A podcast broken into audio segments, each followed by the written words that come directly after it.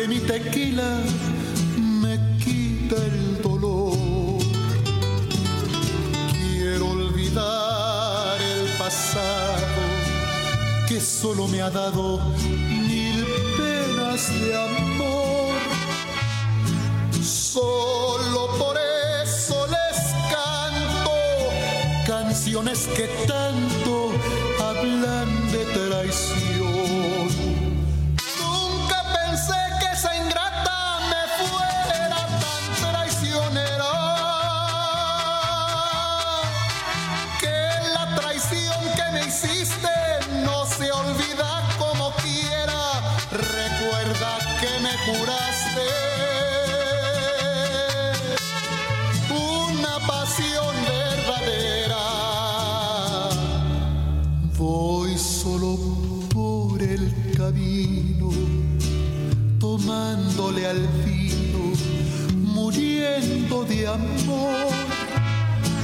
Quiero brindar con mi copa por esa derrota que a mí me tocó. Dicen que debo olvidarla porque su jugada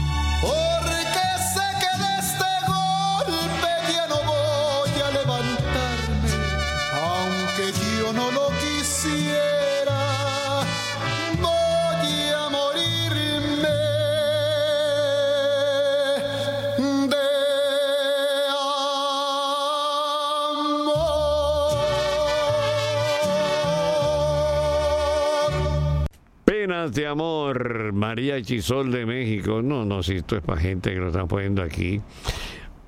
Tommy Olivencia y su orquesta grabó este número hace muchos años también, siempre ha sido un éxito cada vez que lo ponemos. Aquí está Tommy Olivencia en verdad amarga.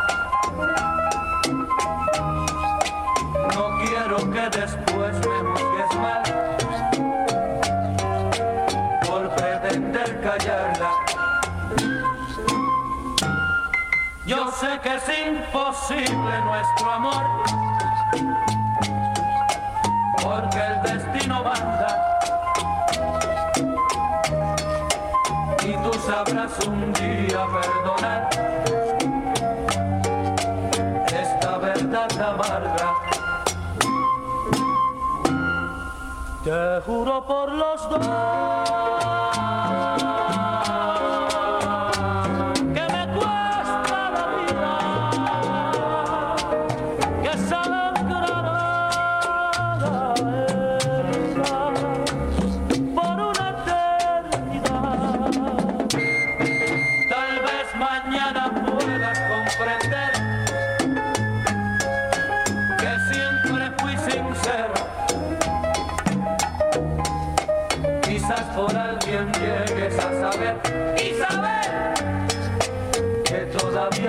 Thank you.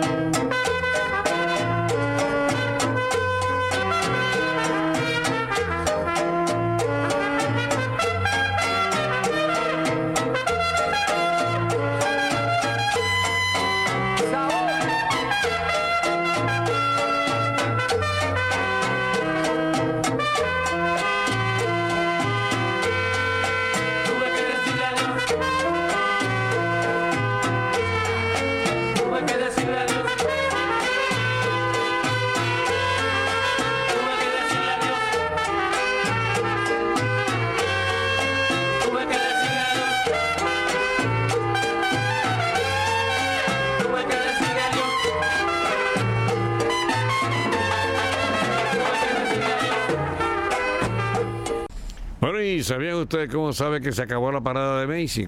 ¿Cuál es el último en desfilar? Santa Claus. Óigame. Y llega Santa Claus y ahí se acabó ya el desfile.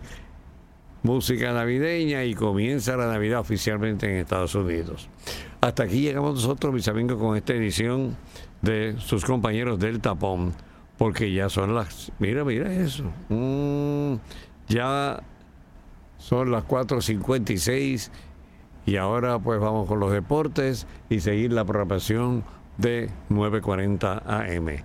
Nos despedimos con Así empezó el montuno y los invitamos a estar con nosotros mañana a las 4 de la tarde. Gracias Juan y gracias a Yoma por estar en la parte técnica. Que pasen ustedes una noche bien feliz.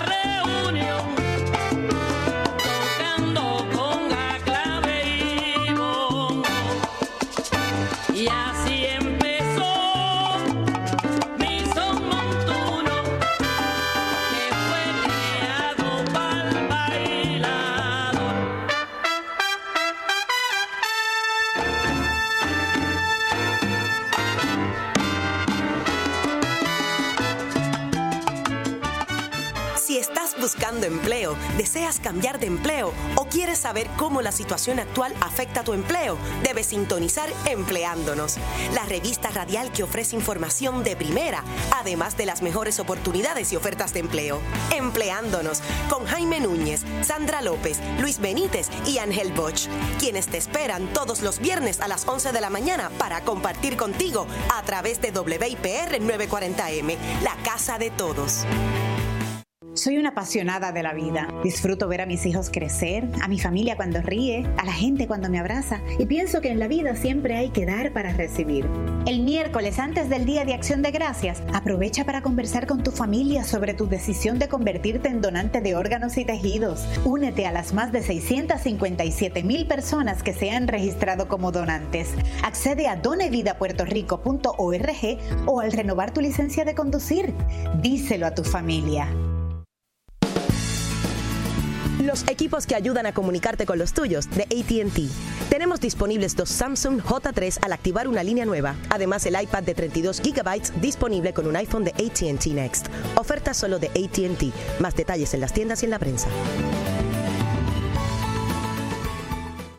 Están soplando los aires navideños con Decimanía en Bellas Artes. El domingo 25 de noviembre, Decimanía llega por primera vez con un grandioso concierto de trovadores a la sala sinfónica del Centro de Bellas Artes, con algunos de los mejores trovadores y músicos del folclore de Puerto Rico. El domingo 25 de noviembre, Decimanía en Bellas Artes. Información en el 787-814-8742 y 792-5000.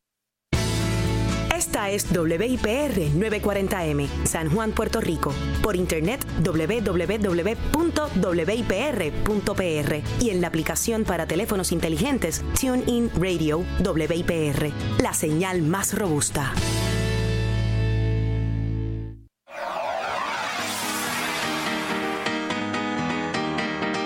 Los comentarios precisos, el análisis profundo, las estadísticas relevantes y las entrevistas que quieres escuchar.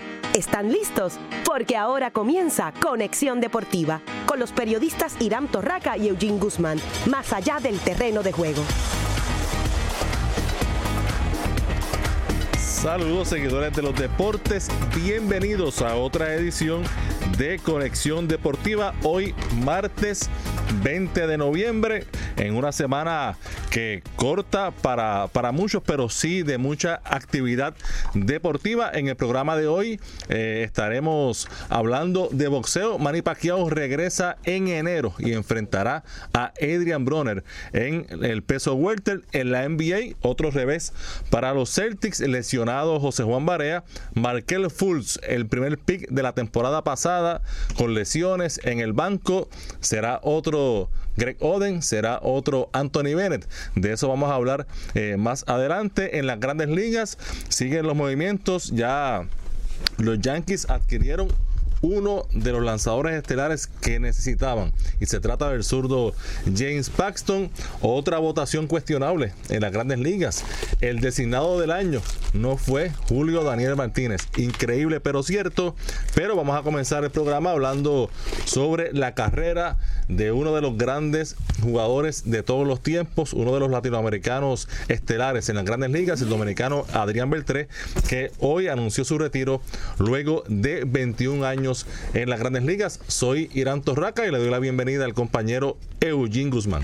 Saludos Irán a ti y a toda la audiencia que a las 5 de la tarde nos sintoniza buscando la información más fresca y más completa del mundo deportivo. Hoy no es la excepción, como tú bien señalas, eh, dice adiós una leyenda del béisbol eh, latinoamericano, por decirlo así, porque es dominicano, pero también su paso por la Grandes Ligas en 21, en 21 campañas irán sencillamente extraordinario. Debutó a los 19 años en el 1998 con los Dodgers de Los Ángeles. Con Los Ángeles estuvo hasta el 2004. En el 2005 se fue como agente libre para los Marineros de Seattle. Allí estuvo cinco temporadas. En el 2010 firmó por una temporada con los Medias Rojas de Boston y luego de eso jugó desde el 2011 hasta esta temporada que concluyó eh, hace unas semanas con los Vigilantes de Texas.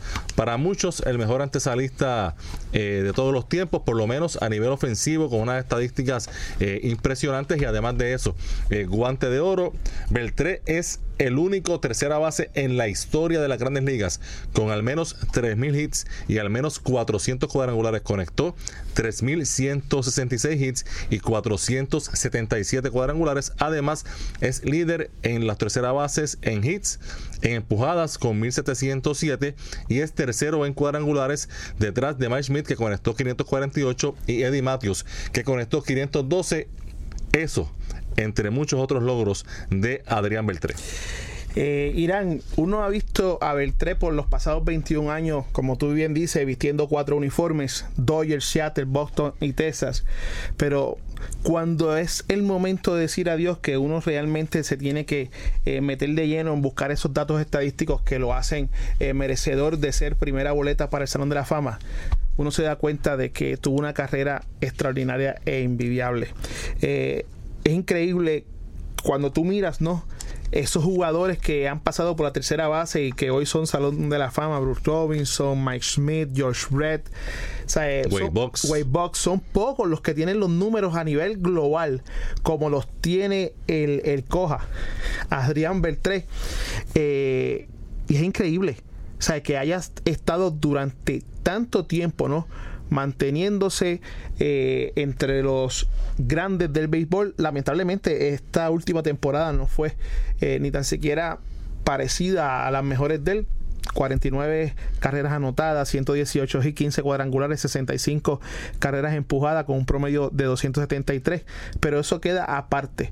La carrera eh, de Adrián Beltré cuatro veces todos estrellas, ganó cuatro eh, bates de, de, plata, uno en la Liga Nacional, cinco guantes de oro, dos de platino. O sea, eh, en fin, uno, uno, uno trata de, de, expresar con números y detalles lo que ha sido una carrera eh, realmente sorprendente y todavía faltarían elogios para describir ¿no? lo que hizo Adrián Beltré por prácticamente dos décadas. Y van ya casi 20 mil jugadores que han jugado en las grandes ligas y Beltré con 2.933 partidos jugados se retira como el jugador número 14 en juegos participados. En las grandes ligas también es el número 16 en hits el 24 en empujadas y el número 30 en cuadrangulares. Y eh, además de, de los números eh, Beltré todos sus compañeros locura con él. Yo conozco varios jugadores puertorriqueños que eh, en algún momento fueron compañeros de equipo de él y todos hablan excelente de su calidad como ser humano, como compañero. Eh, yo tuve la oportunidad de entrevistarlo aquí eh, para uno de los clásicos y es un individuo que por su físico impresiona y uno quizás piensa que no, que no era, o en ese momento pensaba que no era una persona tan accesible, pero súper accesible, súper humilde, amigable.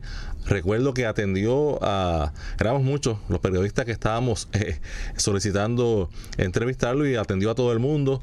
Eh, de verdad, un, un individuo que de clase, eh, tan, tanto dentro como fuera del terreno. Lo lamentable que no pudo ganar esa sortija de Serie Mundial fue a la Serie Mundial en el 2011 con los vigilantes de Texas y en esa serie mundial, esa serie mundial, yo estoy seguro que todavía le duele, le duele mucho a la fanaticada de Texas porque estuvieron muy, muy cerca de ganar ese campeonato y se le escapó en esa ocasión por segundo año consecutivo, pero ese era el primer año de Beltré con, con los vigilantes, así que esa fue su única oportunidad de ganar la serie mundial y no lo pudo conseguir. Y la grandeza tú la demuestras eh, con los comentarios más bien que hacen tus compañeros de, de trabajo. Compañeros de los Dodgers de Los Ángeles, de Seattle, ese año como tú bien señalas en Boston y los que han compartido con él esta última década en Texas se han desbordado ¿no?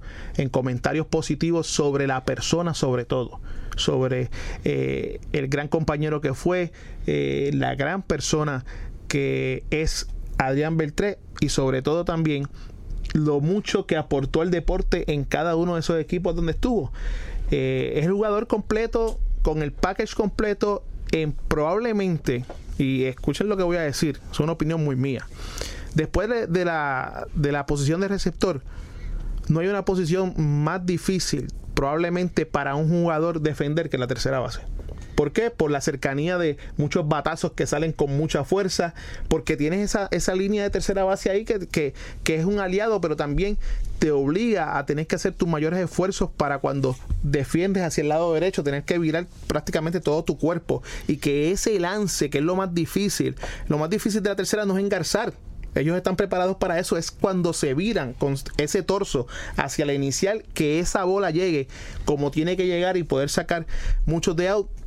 No sin, no sin antes de menospreciar el hecho de cuando tienes que buscar ese, esa roleta hacia el frente a mano pelada, eh, a moverte hacia a hacer el tiro en movimiento. el movimiento, moverte hacia la izquierda, o sea, es, es- es bien difícil por, lo- por la cercanía con que se juega y Beltré. Como bien dije anteriormente, cinco guantes de oro significa que cada vez que estuvo ahí daba garantía de que en efecto había una tercera base sólida en el bateo, pero también sólida en la parte defensiva. Y Beltré eh, tenía a la defensiva, como tú indicas, eh, lo fildeaba todo. Estaba, tenía un estilo bien característico que él fildeaba el batazo y como tenía un brazo tan poderoso, él se paraba. Cuando tenía la oportunidad, se paraba a pie firme a disparar la primera base y lo que tiraba para la primera base era, era una recta de humo y, y realmente combinaba todo eh, fuerza, promedio eh, def- defensa excelente, buen brazo de verdad que es un jugador eh, completo y también muy carismático eh, sabemos que eh, tenía un- siempre un vacilón con sus compañeros de equipo porque no le gustaba que le tocaran, la cabeza y cada vez que anotaba una carrera, pues eh, los, compañeros para molestarlo le tocaban la cabeza y, y él se molestaba. Pero eso era un, vacilón que, que lo caracterizó a él durante toda su carrera. Yo recuerdo una de esas anécdotas que jamás se me va a olvidar, porque me reí muchísimo. Yo decía, wow, sea, cómo un árbitro puede reaccionar ante un jugador de la talla de, de Beltrán. Y fue el hecho de que estaba en el, en el turno de espera fuera de donde ¿verdad? normalmente se localizan los jugadores y uno de los árbitros lo mandó a mover hacia el, el- lo que normalmente es la bolita, ¿no? El círculo de espera. El círculo, pero que siempre está con, con el logo del equipo. Antes, mucho, mucho tiempo atrás, estaba una bola ¿no? de béisbol. Y él lo que hizo fue que decidió entonces mover el círculo de espera hasta donde él estaba y siguió eh, su precalentamiento antes de que le tocara su turno al bate.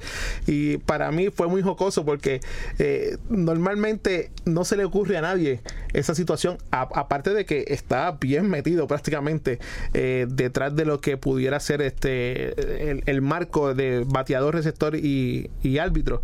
Pero recuerdo eso con, con- con mucha con mucha jocosidad porque eh, ese era Beltré. Y lo más seguro lo hizo dentro del vacilón, El y todo, pero que, que recuerdo que, que el árbitro fue bastante criticado por, por esa Claro. eh, reacción exagerada e innecesaria Sí. eh, en ese momento. Y Beltré, jocoso, carismático, daba gusto verlo jugar por su calidad y también porque uno se reía mucho con, con sus ocurrencias. Y era un jugador eh, con una fuerza tan descomunal que muchos, muchos de, de esos eh, sobre 400 cuadrangulares que, conectó eh, los dio con una rodilla sobre el terreno de juego. Hacía un swing tan violento que muchas veces finalizaba con la rodilla derecha sobre, sobre el terreno de juego en total desbalance y aún así, aún así tenía la fuerza suficiente para sacarla del parque.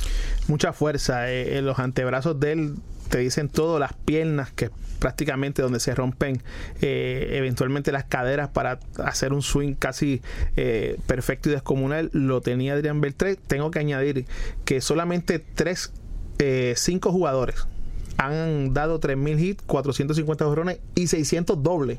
Y esa compañía eh, la tiene Adrián Beltré junto a Albert Pujol, Han Aaron, Stan y Callas Tranquil. Casi nada. todos en el Salón de la Fama, excepto Albert Pujol, que eventualmente estará también en el recinto de los inmortales. Y así, y así estará también Adrián Beltré en cinco años de Beltré que jugó, que fue estrella en la época, en la era de los esteroides, nunca, nunca, nunca se mencionó nada que lo asociara a eso y esa es otra cosa también que lo hace aún más grande eh, a Adrián Beltré. Otra cosa que hace sus números más impresionantes, Eugene, amigos que nos sintonizan, es los cinco años que jugó en Seattle, cuánto jugar en ese estadio, que es un estadio de lanzadores, que es un estadio difícil para los bateadores, en especial para los bateadores derechos, como el caso de Beltré, cuánto le quitó eh, jugar esos cinco años en el Safeco Field de Seattle, porque si usted mira sus números en el Safeco Field, ciertamente el parque eh, le afectó, sus números no fueron los mejores en ese estadio, y jugando en otro parque, como fue luego jugar en Boston o en, en Texas, sus números hubiesen sido aún más impresionantes de lo que ya son si no hubiese estado esos cinco años ahí en Seattle.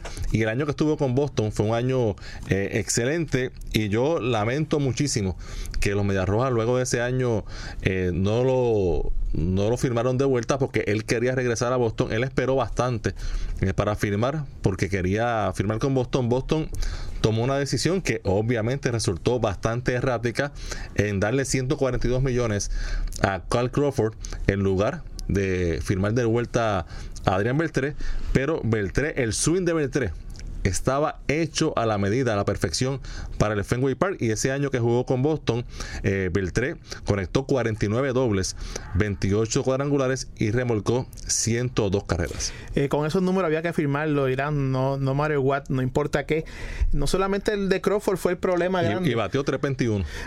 no solamente el de Crawford, sino también luego el de Panda Sandoval, que prácticamente Boston también este, hace una mala inversión cuando Pero, pero el de Crawford fue el año que era o Beltré o Crawford. No, claro, pero lo que me Y- y refiero es que apostaron mal. apostaron mal y después volvieron a apostar mal, tratando de solucionar un problema que le había creado Beltré por, por no haberlo firmado. Pero luego de 12 campañas, dando palos, y como dice nuestro compañero Javier Rolón, estando en Seattle en el oscurantarismo, dice Javier, Oscurantismo, sí. oscurantismo, tener el valor de jugar nueve temporadas más para poner los números que puso, definitivamente eh, es una gran este, experiencia haber podido ver a un jugador de esta talla. Lamentablemente, 12 de sus eh, 19 temporadas las vivió en la costa oeste, donde pues por el cambio de hora eh, es un poquito más difícil para nosotros estar viéndolo constantemente, pero sí se retira hoy con, con con, un, con una vara bien alta, Irán, para cualquier eh, este, antesalista que de ahora en adelante piense tener números de, de Hall of Fame en la tercera base. En Seattle, eh, Beltré no tuvo temporadas de 30 cuadrangulares ni de 100 empujadas, tuvo una de 99, pero eh, sus números ahí sufrieron mucho, mucho patazo que daba para el gap, eh, para el left center, era out y no era doble o cuadrangular. Y menciono lo de Carl Crawford, porque algunos fanáticos deben estar diciendo, pero es que Carl Crawford era outfield. Sí, que Crawford era outfield, pero lo que sucedió es que en ese entonces Boston tenía a Kevin Yukulis y tenía eh, la opción de cambiar a Yukulis por un outfield o eh, convertir a Yukulis en outfield y entonces abrirle el espacio eh, a Adrián Beltré. Decidieron hacer el cambio por Adrián González, que fue un cambio bueno que después pues no resultó, pero Adrián González sí era una adquisición que había que hacer. Kevin Yukulis regresa a la tercera base y entonces eh, Crawford al left así que esa fue de, de todas esas ese rompecabezas que tenía Boston en ese off-season entre el 2010 y 2011, pues eh, el que sacrificaron resultó ser el mejor de todos y el que va para el Salón de la Fama.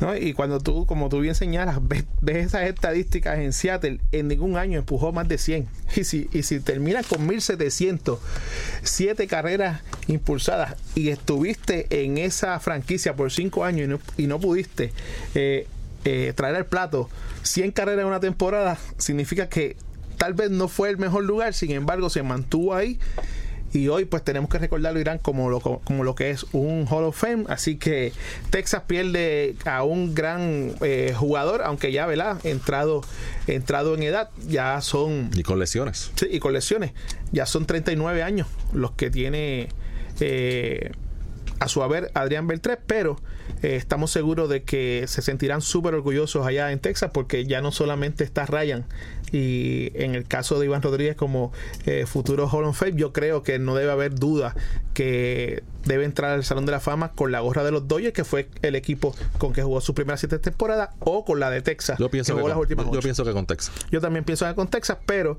tú sabes cómo son las cosas allá en Grandes Ligas. Oye, Eugene, eh, siguiendo con las grandes ligas, pero ahora eh, con otro asunto, explícame esta. Eh, Julio Daniel Martínez no fue lo suficientemente, eh, no, fue, fue eh, penalizado, por decirlo de esa manera, y no estuvo entre los finalistas para el premio de jugador más valioso porque fue bateador designado porque jugó demasiados partidos como bateador designado. Sin embargo, no fue escogido el mejor bateador designado de la Liga Americana porque jugó muchos juegos en el bosque de la izquierda. ¿Quién entiende eso?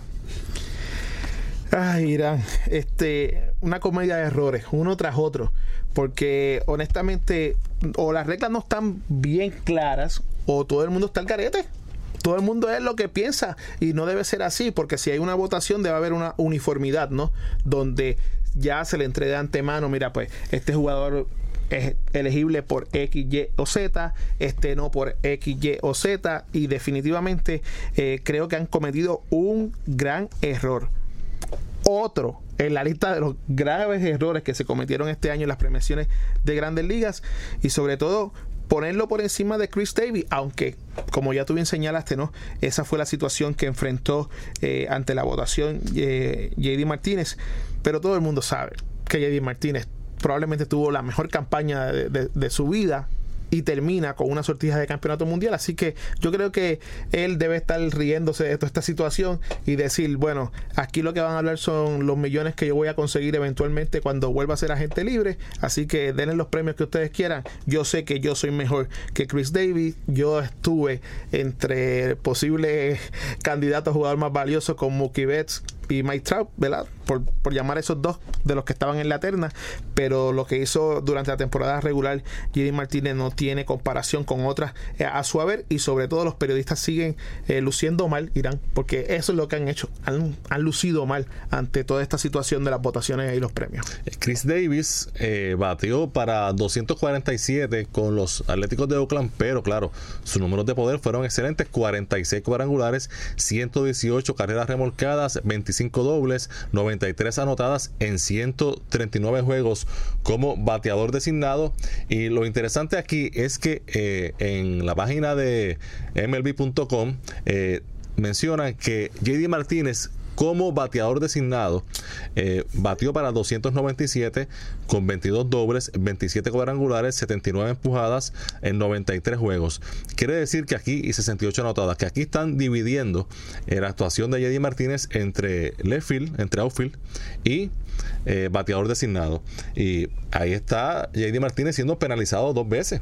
Fue penalizado en la votación para Jugador más valioso. el jugador más valioso y también penalizado para el bateador designado del año y con por esas minorías de la vida fue bate de plata en ambas posiciones.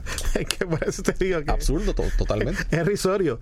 Es risorio y de ahora en adelante eh, van a tener que, como dije anteriormente, establecer cuáles son las normas que se van a, regular, ¿no? Para eventualmente tomar la decisión de quién puede ser jugador más valioso, jugador eh, bateador designado, X, Y, Z, porque han penalizado, como dice, dos veces a un hombre que debió tener toda la gloria de manera individual, aparte de la gloria que consiguió con el campeonato con los Medias Rojas. Bueno, y en otra noticia de las grandes ligas, los Yankees de Nueva York se movieron y anoche adquirieron al zurdo James Paxton de los Marineros de Seattle en un cambio en el que enviaron tres prospectos, incluyendo, vamos a decirlo así, enviaron tres jugadores de liga menor, incluyendo un prospectazo que se llama Justus Sheffield, que es su prospecto número uno y que llegó a los Yankees hace unos años desde Cleveland en el cambio de Andrew Miller. Así que los Yankees se hacen de un zurdo que esta temporada pasada eh, lanzó muy bien e incluso lanzó, incluso lanzó un juego sin ni carreras ante Toronto. A Paxton le restan dos años de contrato y en el caso de Paxton es un lanzador que en términos de talento siempre se ha sabido que tiene el potencial para ser eh, un lanzador uno o dos en una rotación, pero había tenido en su carrera diversos problemas de lesiones y ya este año pues pudo eh, lanzar y estar saludable y su, su valor aumentó en el mercado. Claro, este cambio de Paxton nos puede sugerir que Seattle va a comenzar a reestructurar. Nelson Cruz es agente libre. Sabemos que Robinson Cano no es ni la sombra del jugador que fue. ¿Y quién será el próximo que se va? Se habla de que Jim Segura por poco se va en este cambio para los Yankees. Y también se habla de que el nahuabeño Edwin Sugar Díaz puede estar en movimiento. Yo lo que pienso es, eh, aparte de eso, de eh, la reestructuración total que va a hacer el equipo de Seattle, el que da adelante a dos veces. Y yo creo que Edwin Sugar Díaz es eh, apetecible no tanto para los equipos grandes, sino para cualquier equipo que pudiera tener, ¿verdad? Posibilidades de convertirse en campeón. Gana poquito. Pues por eso, de las grandes ligas, tal vez ese sea el problema que tenga los demás equipos en tratar de, de negociar con él, porque al ser su sueldo bajo, pues puede permanecer en el equipo de Seattle. Pero ya yo lo había dicho aquí anteriormente, y ahora me muevo al lado de los Yankees de Nueva York. Los Yankees van a gastar como demente en esta temporada muerta. Y van a gastar por, eh, como dementes porque saben que su, Va a gastar como Yankee. como su archirrival. No, no que sean unos dementes, sino porque ellos usualmente hacen eso. Al archirrival, los Medias Rojas de Boston ya tuvieron éxito. Se ve un equipo bien sólido para las futuras campañas y sobre todo en una noticia que salió hoy, Amazon, sí, esa compañía que está prácticamente quedándose con el mundo, comienza a videar en una subasta para hacerse de los derechos del Yes Network, que es el canal que transmite o, el- o la eh, cadena que transmite los juegos de los Yankees de Nueva York, también de otros equipos en De- Estados de Unidos, los Nets de Brooklyn. de, y de los de- Nets, de- de, de de Fox, en diferentes mercados grandes, y eso lo que va a hacer es que va a traer más dinero para gastar a las grandes eh, eh, grandes eh, franquicias ¿no? del béisbol, entiéndase los Yankees, Boston, Los Ángeles, los Dodgers, Chicago, y vamos a ver un problema que eventualmente irán, yo no sé si estoy eh, eh, eh, correcto, ¿no? Pero tú me podrías, ¿verdad?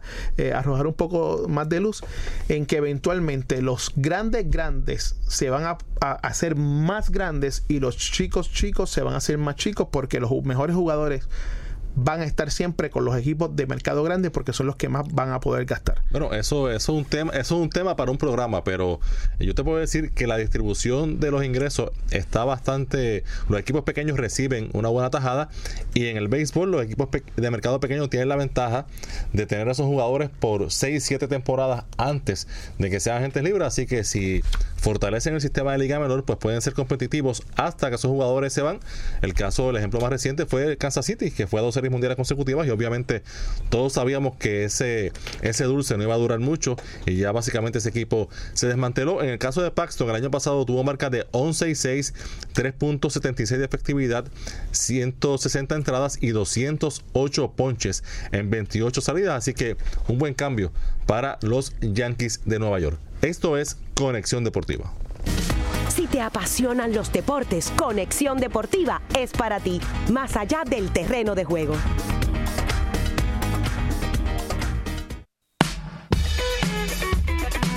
¿Estás buscando empleo?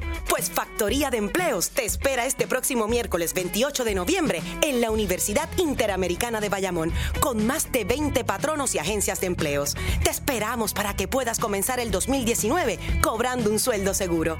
Te invitan empleándonos WIPR 940M y la Universidad Interamericana de Bayamón.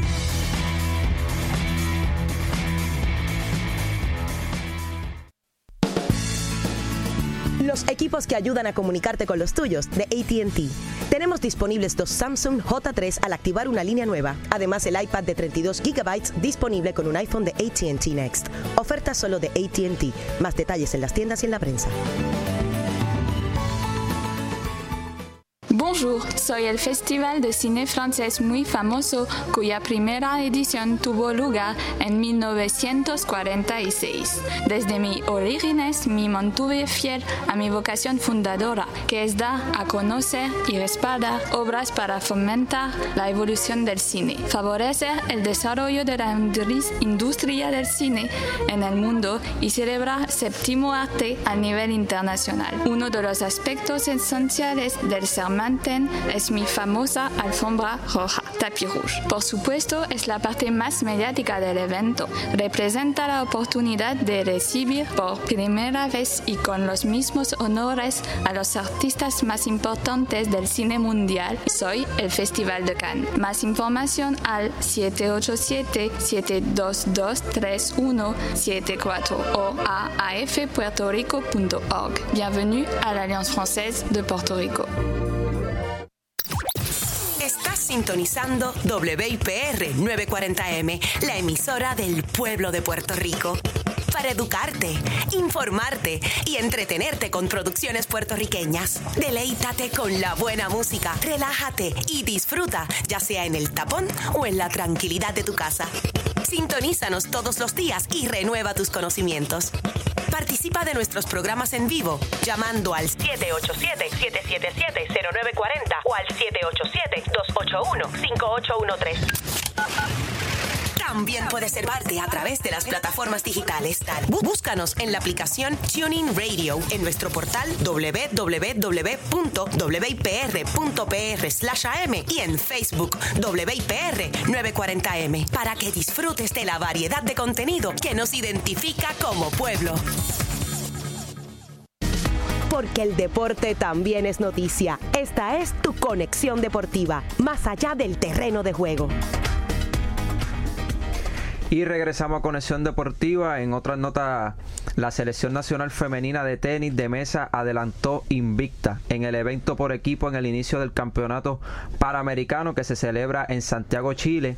El cuarteto compuesto por Adriana Díaz y sus hermanas Melanie y Fabiola junto a Daniel y Río venció al seleccionado de Ecuador y Argentina para avanzar a los octavos de final del evento que otorgará la clasificación a los Juegos Panamericanos Lima 2019 a los mejores seis equipos, mientras que el equipo masculino liderado por Brian Afanador tuvo que ampliarse al máximo al vencer 3 a 2 a Canadá en su primer compromiso. Y entrando de llenos también al baloncesto superior nacional femenino, ya salió el itinerario de las series semifinales entre cafetaleras de Yauco y las gigantes de Carolina, al igual que las cangrejeras de Santurce y las atenienses de Manatí.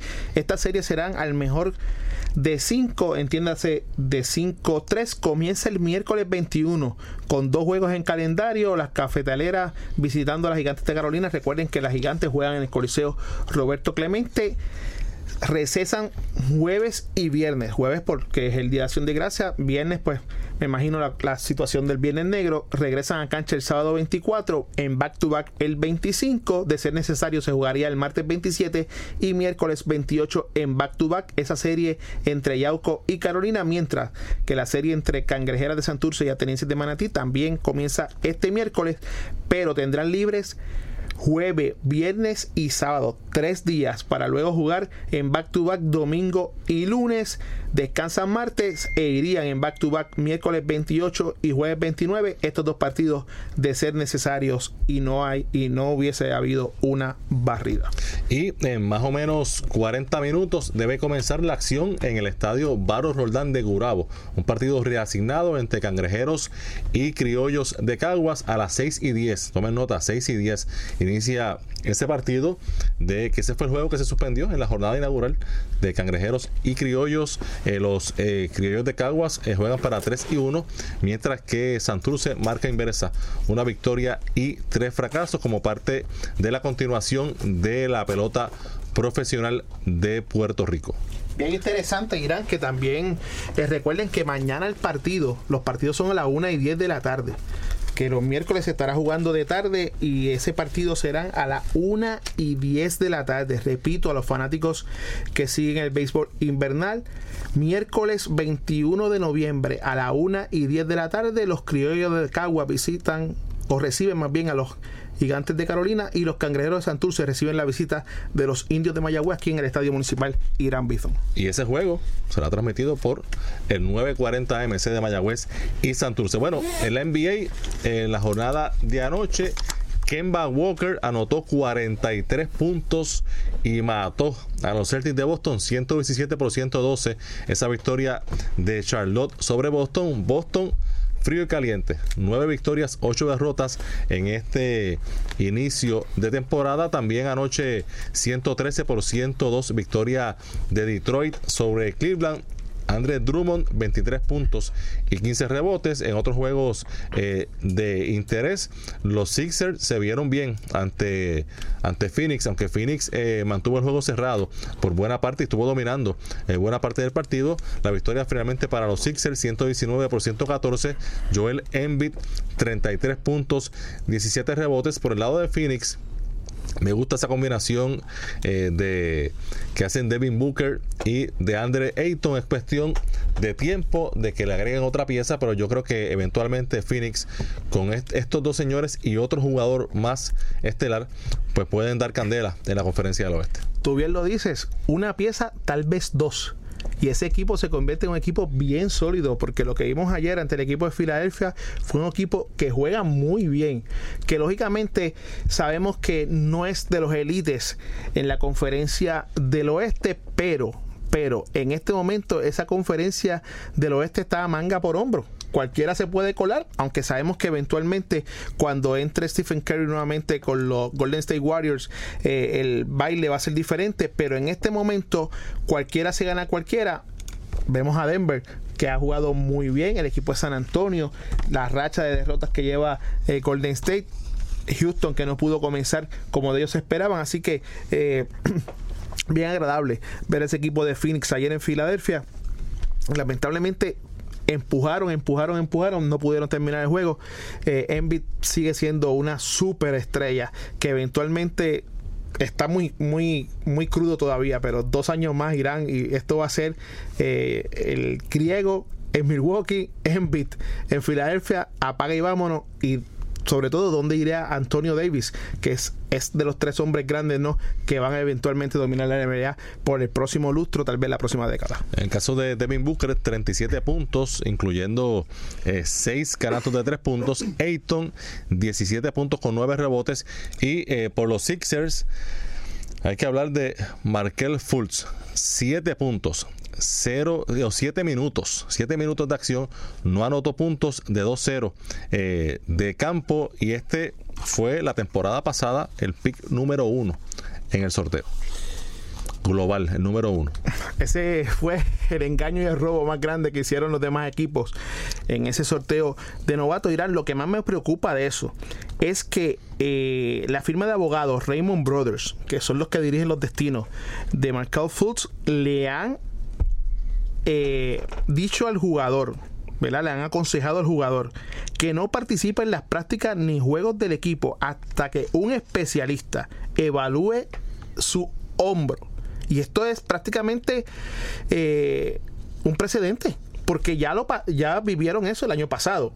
La situación también de Kawhi Leonard en, en, los, San Antonio. en San Antonio el año pasado también es otro de los precedentes que hay que tener y ver con mucho cuidado.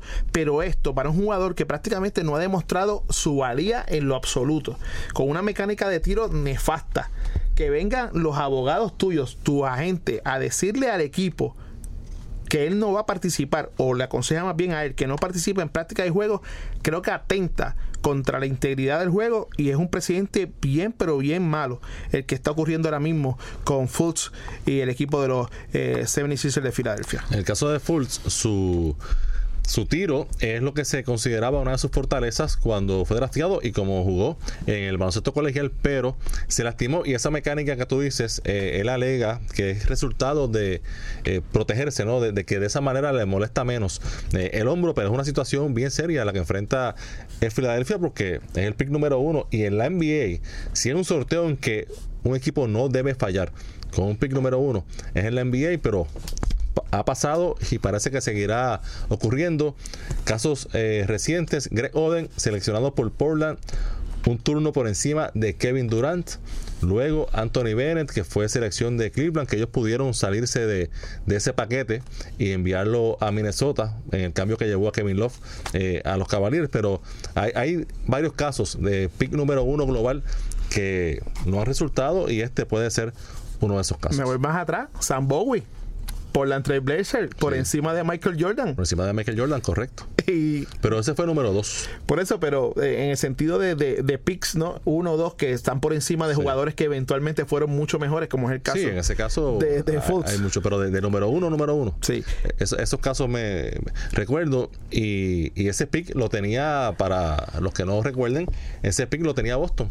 Y en una obra maestra de, de Danny Ainge eh, hizo ese cambio que envió eh, ese pick a los Sixers, adquirió los derechos para escoger a Jason Tatum, que ya sabemos que se ha convertido en una estrella en la NBA, y además de eso, eh, recibió un turno de privilegio que espera Boston consumirlo este próximo sorteo. Fultz jugó el año pasado 14 juegos por problemas con su hombro, donde lanzó para por debajo del 50% del área del tiro libre. Esta temporada, que ha habido un poco más de acción, 8.2 puntos por juego, 41.9% en sus disparos de campo, 3.7 rebotes, 3.1 3.1 asistencia en 22 minutos en sobre 19 partidos. Así que no es muy auspiciador ese, esos números para que Fultz se mantenga en juego. Ayer, no sé si tuviste la oportunidad de ver todo el juego, en determinado momento llamaron al banco. Él se levantó creyendo que era Y él. no era él.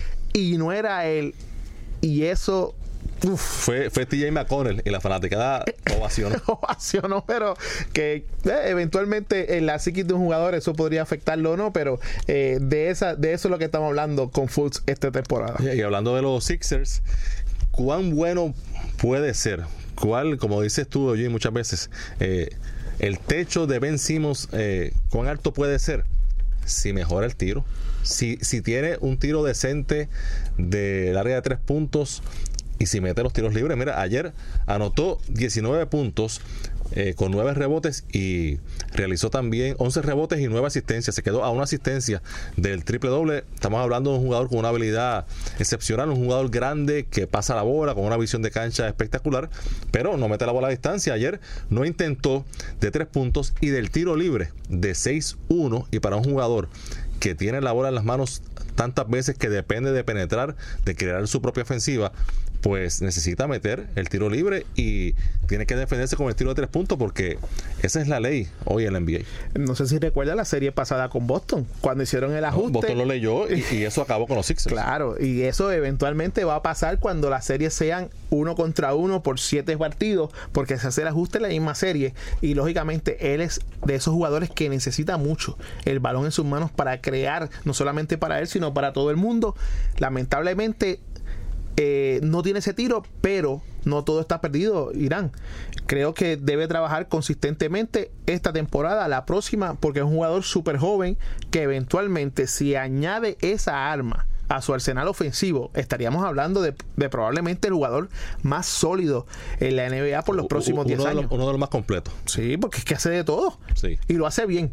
Bueno, anoche también eh, los Pacers que están jugando muy bien vencieron 121 por 94 al Jazz de Utah. Los Pacers están jugando para 11 y 6 y Sabonis, el hijo de Arvida Sabonis, eh, 19 puntos, 9 rebotes y 9 asistencias que en un momento eh, había gente que decía que no que era un batata, que ese jugador no se iba a establecer en la NBA y se ha convertido en un jugador estable y muy bueno para los Pacers. Lo mejor que tiene él es que es europeo.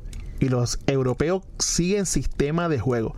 Y él, cuando está en cancha, es un jugador de sistema de juego. Y eso le da una oportunidad bien grande al equipo de Indiana. Primero porque Oladipo, tú sabes que es más guerrilla, ¿no? Pero él se mueve, hace cortina, corta muy bien, rolea hacia el canasto perfectamente, sabe cómo eh, buscar esos rebotes ofensivos, que eso es un arte, eh, buscar rebotes ofensivos. Pero sobre todo, Irán tiene esa yompita a 10, 12 pies que hace daño. Si lo dejan, siempre va a tomar. Por ser zurdo, tiene eso a su favor. Así que Y, y Oladipo y él fueron los que fueron el cambio por, por George. Pues claro, y salió, la larga, salió de oro los. Pacers, correcto. Sí, sí, muy bien.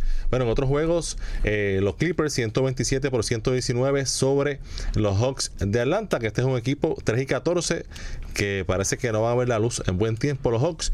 Eh, los Grizzlies que siguen calientes 98 por 88 sobre los Mavericks no jugó José Juan Barea porque está lastimado de la ingle. Sí, y José Juan, que venía jugando una temporada, ¿verdad? De esas que tú dices, después de tanto tiempo, está poniendo y sigue poniendo números. Lamentablemente, esa ingle vuelve a ser factor eh, determinante en una lección para él, pero esperamos que se pueda recuperar pronto, jugando muy bien el equipo de Dallas en, en las últimas dos semanas. Este, Ibaré es parte de esa rotación viniendo del banco que da aire y da minutos de calidad, así que esperemos que se pueda recuperar pronto el puertorriqueño. Los partidos, pa- tenías que Sí, decir algo? te iba a mencionar eh, Giannis, 29 puntos, 12 rebotes, 6 asistencias. En victoria de Milwaukee sobre los Nuggets. Milwaukee, 12 y 4. No se duerman con los Bucks. No se Están jugando muy bien. Y los Nuggets, luego de empezar muy bien, eh, empezaron 9 y 1 y ya tienen marca de 10 y 7. Están eh, resbalando los Nuggets. 140 por 126 los Pelicans sobre los Spurs. Y en el último juego de la jornada, eh, los Kings vencieron 117 por 113 al Thunder. Regresó Russell Westbrook, anotó 29 puntos, pero perdieron los, el Thunder que estaban enrachados. La acción para hoy, Irán, a las 7 de la noche, Toronto viaja hasta Orlando para enfrentarse a los Magic, Los Ángeles Clippers que están en gira en la costa del este, se enfrentan a los eh, Wizards de Washington, Brooklyn reciben, eh, más bien viaja hasta Miami para enfrentarse a, los Heat, estos dos equipos están bien por debajo de los 500 y uno de los equipos que más le gusta Irán que son los Trail Blazers de Portland, están en el Madison Square Garden esta noche ante los New York Knicks. Ese juego irá por NBA TV. Si usted quiere ver a un Bascor sólido, con muchos puntos en las manos, no se pierda este partido desde las 8 y 30 de la noche. Y Eugene, ¿qué van a hacer los Wizards con John Wall? Pues Mira, eh, yo creo que John, Ya, ya por lo menos está en cambio y lo multaron. Claro. ¿Qué es lo próximo? yo creo que John Wall después de febrero no va a estar vistiendo la camiseta de los Wizards, dependiendo, ¿verdad? Eventualmente el récord que tengan son 5 y 11 lo que tienen hoy. Así que es material de cambio. Lo importante aquí es dónde va a llegar y dónde se va a adaptar. Siempre un jugador como ese cae bien en, un equipo, sobre todo si hay un- si es un equipo de veteranos que lo puedan controlar, no. Si es un equipo donde hay muchos rookie, muchos jugadores jóvenes, pues a lo mejor tendrá problemas, pero no deja de ser apetecible. Eh, John Wall, que estoy seguro que bien coachado y con responsabilidades eh, definidas en el lado ofensivo y defensivo, puede ayudar a cualquier equipo a llegar a las finales de la NBA. Bueno, y según se, se ha filtrado, eh, Wall fue multado porque eh, una, una práctica que fue una, una guerra, eh, fue una guerra civil en la práctica de los Wizards. Eh, John Wall y Jeff Green tuvieron un altercado físico, es- intervino el coach Scott Brooks y ahí pues Wall se molestó, le faltó respeto a, Brooks, por eso eh, la multa. Y en esa práctica también se menciona que Bradley Bill y Austin Rivers tuvieron un altercado físico, así que si esos son compañeros de equipo. Imagínate. Eso está manga por hombro. Probablemente el primero que salga de todo es Brooks si no tiene el control de su equipo. Y como dijo aquel gran ilustre eh, periodista, ex compañero tuyo, Varea se lo dijo. Así que todo era cuestión de tiempo. Nuestro pana Moncho Pérez, Raymond Pérez, que, cuando tuvo el altercado Varea con, con Wall, dijo: A Wall no lo soportan ni sus compañeros de equipo. Y el tiempo le está dando la razón. Esto es Conexión Deportiva. Si te apasionan los deportes, Conexión Deportiva es para ti, más allá del terreno de juego. WIPR 940M y Producciones en la Cancha presentan En la Cancha Radio.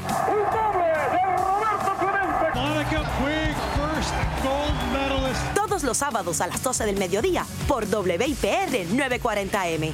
Análisis, entrevistas y la participación del público. Recuerde, todos los sábados a las 12 del mediodía en la Cancha Radio por WIPR 940M.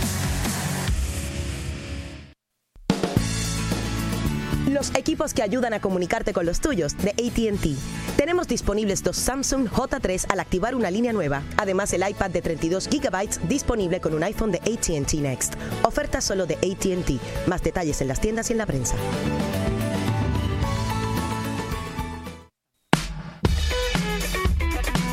Buscando empleo? Pues Factoría de Empleos te espera este próximo miércoles 28 de noviembre en la Universidad Interamericana de Bayamón con más de 20 patronos y agencias de empleos. Te esperamos para que puedas comenzar el 2019 cobrando un sueldo seguro. Te invitan empleándonos WIPR 940M y la Universidad Interamericana de Bayamón.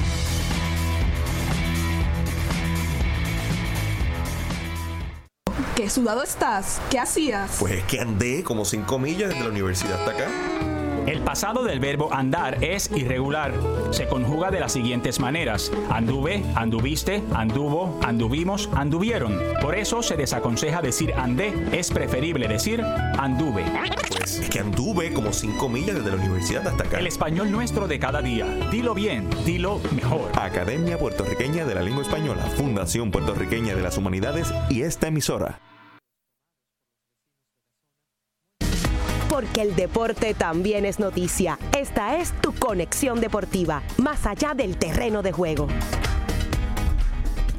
Y regresamos a Conexión Deportiva, moviéndonos un poco ahora al deporte interuniversitario, la alma mater de Eugene Guzmán y este servidor José Alicea hizo historia. Hizo historia anoche al derrotar en un tercero y decisivo partido a las Tigresas de la Universidad Interamericana en cuatro sets en lo que fue el voleibol femenino historia porque no, no la alcanza desde el año 2008, bicampeona que fueron en 2007 y 2008, ahora resta por que se defina la final entre la semifinal que se está jugando entre las cocodrilas del UMET y las guanas del Colegio de Mayagüez. Interesante ese dato, José, porque sabemos que siempre Sagrado se había destacado por la natación y no tanto por, por el voleibol o el baloncesto. Así que enhorabuena para la Universidad del Sagrado Corazón. Eventualmente, ¿cuándo comienza esa serie? Eh, la final ya está pautada para comenzar el 26 de noviembre. Eh, van a esperar entonces Sí, que pase sí. la festividad de, de acción de gracias y entrarán de lleno entonces en la final del voleibol femenino. Interesante también, moviéndonos ahora al fútbol. Tú puedes perder un partido en 10 minutos por situaciones del juego. Pero perder la oportunidad de mantenerte con vida en la Champions es aún peor. En un lapso de 10 minutos, Kylian Mbappé se lesionó el brazo derecho Y 10 minutos después, en otro partido que estaba jugando de otro equipo, Neymar Jr. se lastimó su pierna derecha. Lo que significa es que la próxima semana vuelve a juego la Champions y hay un partido entre el PSG y el Liverpool que es de vida o muerte para el PSG y si el PSG para ese partido no puede contar ni con Neymar ni con Mbappé, es muy probable que se quede fuera de los octavos de finales de la Champions League. Eso sería un total fracaso para el equipo de París y de eso es que estamos hablando. Los detalles los tendremos la próxima semana cuando eh, vuelva a juego la Champions. Y para añadir al fútbol, hoy se decidió lo que serán los grupos para la Eurocopa 2020. Normalmente en fútbol cada cuatro años se juega el Mundial y cada cuatro años también en, en, intervalos de dos años, se juega la Euro, donde están los equipos más fuertes del mundo. En el grupo que encabezan esa serie está España, Bélgica, Francia, Italia, Suiza, Holanda, Portugal, Inglaterra, Croacia y Polonia.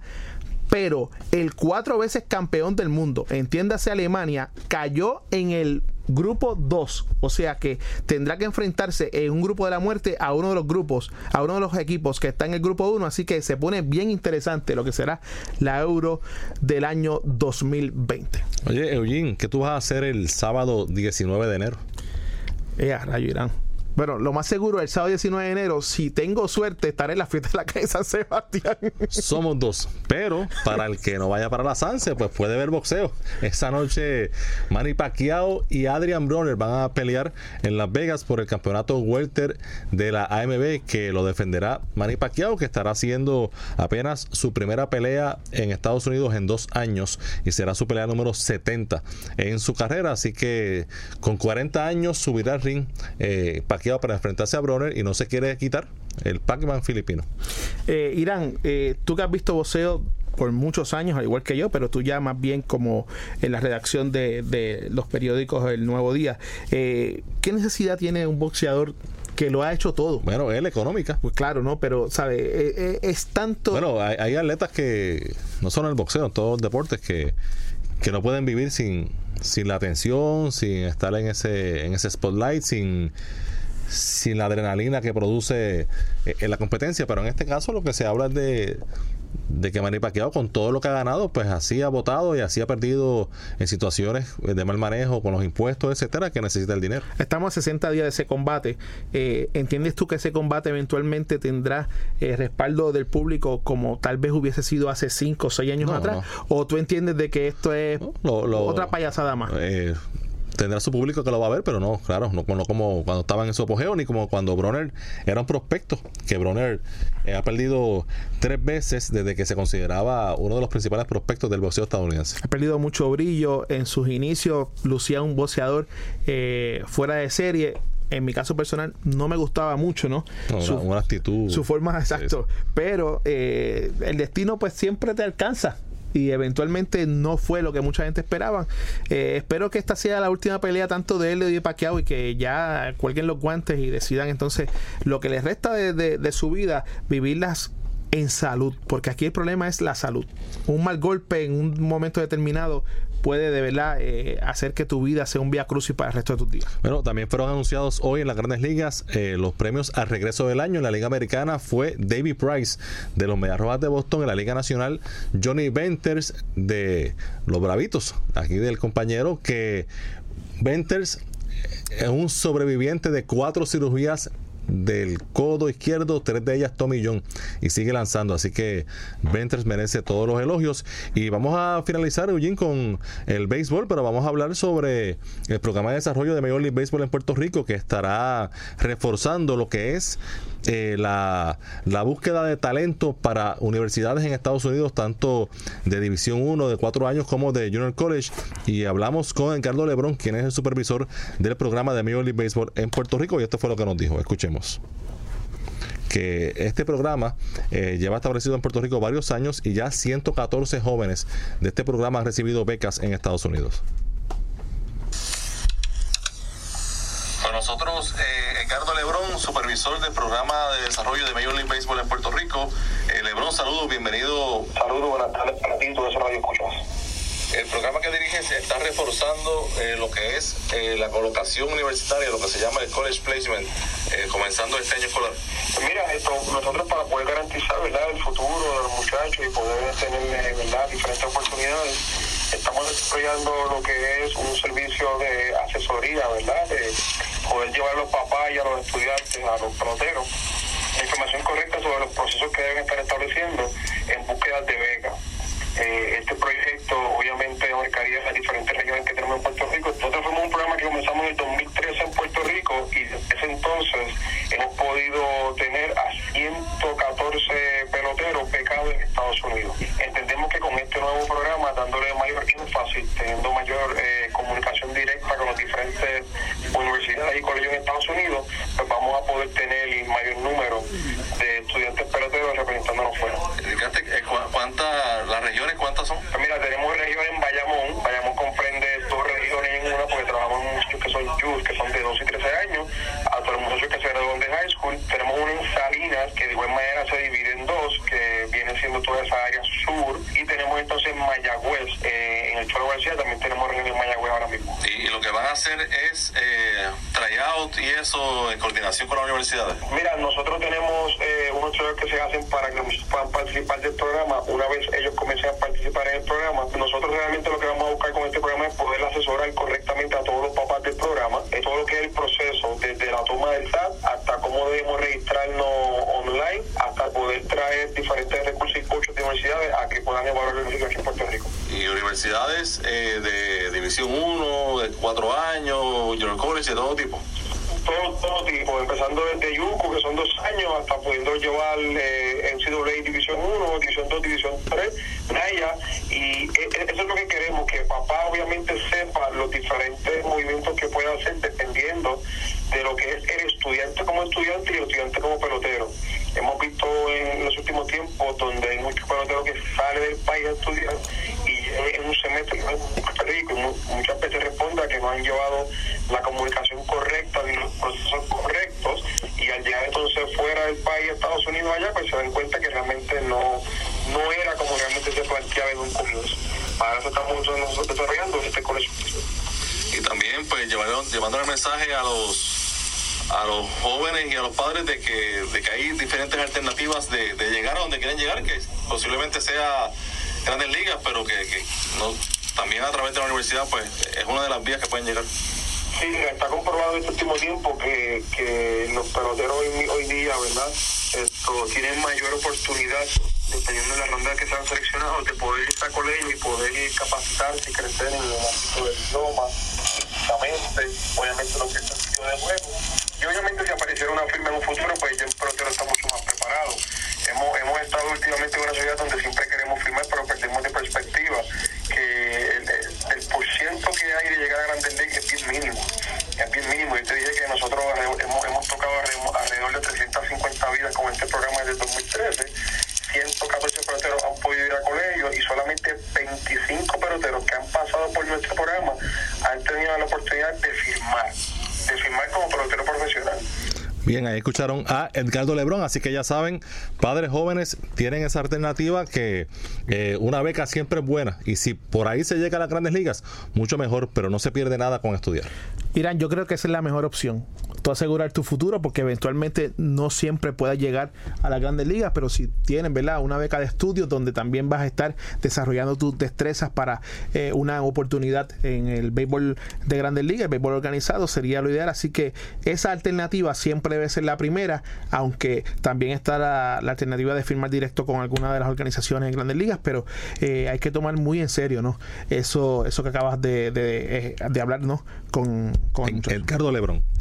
Edgardo Lebrón, que es el supervisor de este programa de desarrollo de Major League Baseball, que como indicó están en Salinas, en el área metropolitana y también en Mayagüez. Y eh, que recuerden que siempre es bueno tener un plan A, B y C para estos jóvenes que están en desarrollo. Hasta aquí esta edición de hoy de Conexión Deportiva. Los esperamos mañana a las 5 de la tarde. Que tengan todos muy buenas noches.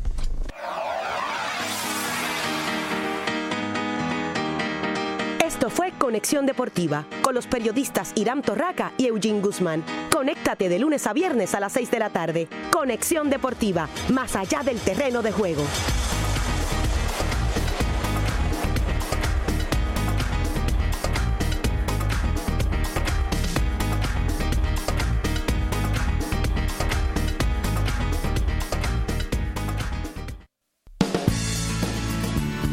Equipos que ayudan a comunicarte con los tuyos de ATT. Tenemos disponibles dos Samsung J3 al activar una línea nueva. Además, el iPad de 32 GB disponible con un iPhone de ATT Next. Oferta solo de ATT. Más detalles en las tiendas y en la prensa.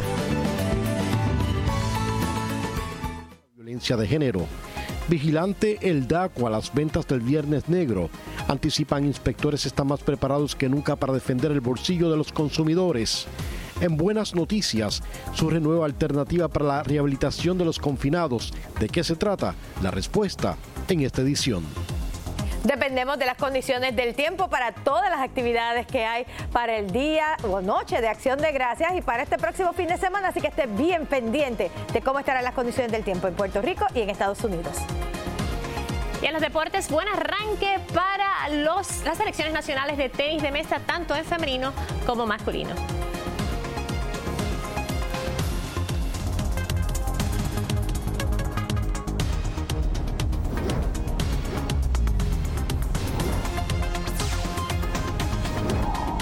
Mientras el presidente Donald Trump es criticado por congresistas demócratas por pedir que no se asigne más dinero para la recuperación de Puerto Rico, el gobernador Ricardo Rosselló afirmó que ha sostenido comunicaciones que apuntan a que la ayuda federal se mantendrá intacta. Asimismo, es Félix, además, el primer ejecutivo aprovechó una comparecencia pública para defender el acuerdo que promete reducir en un 28% la deuda de Cofina, cuyo proceso de evaluación comenzó hoy ante la jueza de quiebra Laura Taylor Swain. Glorina El Soto tiene la historia.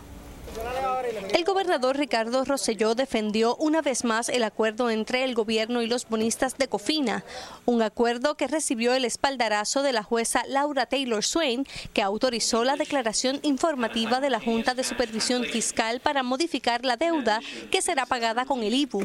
En su argumento, el primer mandatario enfatizó que de aprobarse el acuerdo en enero del 2019, su gobierno le habrá ahorrado al país cerca de 17.500 millones de dólares a largo plazo. un ahorro sustancial. Se había hecho una. Esto, una hipoteca eh, eh, previamente. Eh, nuestra administración es la única que ha reducido la deuda. Si estos eh, acuerdos se llevan a cabo. De otro lado, luego de que el presidente Donald Trump pidiera que no se aprobaran más ayudas para Puerto Rico por entender que el dinero de la recuperación se está utilizando para pagar la deuda, el gobernador dijo que los funcionarios estadounidenses con los que ha tenido comunicación mantienen intacto su compromiso con la isla. Yo no he hablado con el presidente, pero yo sí he hablado con la subsecretaria de HOD, ¿verdad? Y la subsecretaria de HOD la voy a ver la semana que viene. Y posterior a eso, ella va a venir aquí a Puerto Rico. ¿Para qué? Para asegurarse que los fondos CDBG eh, puedan estar viniendo, porque ella me dice que, siguen y continúan eh, comprometidos con el pueblo eh, de Puerto Rico. Estas expresiones fueron realizadas por el primer ejecutivo en una conferencia de prensa en Canóvanas, donde anunció la construcción de un sistema de distribución de agua potable que beneficiará a unas 623 familias de Valle Gil. Para Noticias 360, Jorge Negrón y Glorinel Soto Rodríguez. El presidente de la Junta de Supervisión Fiscal, José Carrión III, anunció hoy que los pronósticos de las pensiones y las proyecciones de pago del llamado Pay Go en el nuevo plan fiscal certificado el 23 de octubre del año 2018 serán revisados debido a una nueva información obtenida y por errores que asegura han descubierto. Según Carrión, la revisión de los pronósticos existentes y de pensiones y las proyecciones de pagos de PayGo por parte de la Junta de Supervisión está en curso y la Junta procurará completarla de la forma más precisa y diligentemente posible. De acuerdo al resultado de esta revisión, la cual la Junta espera completar en o antes del 7 de diciembre, la Junta divulgará pronósticos de pensiones y proyecciones de pagos de PayGo revisados. Y la campaña internacional de 16 días de activismo contra la violencia de género ha regresado. Sin embargo, esta vez el evento anual toma otro giro. Al Colegio de Profesionales del Trabajo Social se une un nutrido grupo de entidades. Elsa Velázquez Santiago nos tiene los detalles de la fusión que busca atajar este mal social.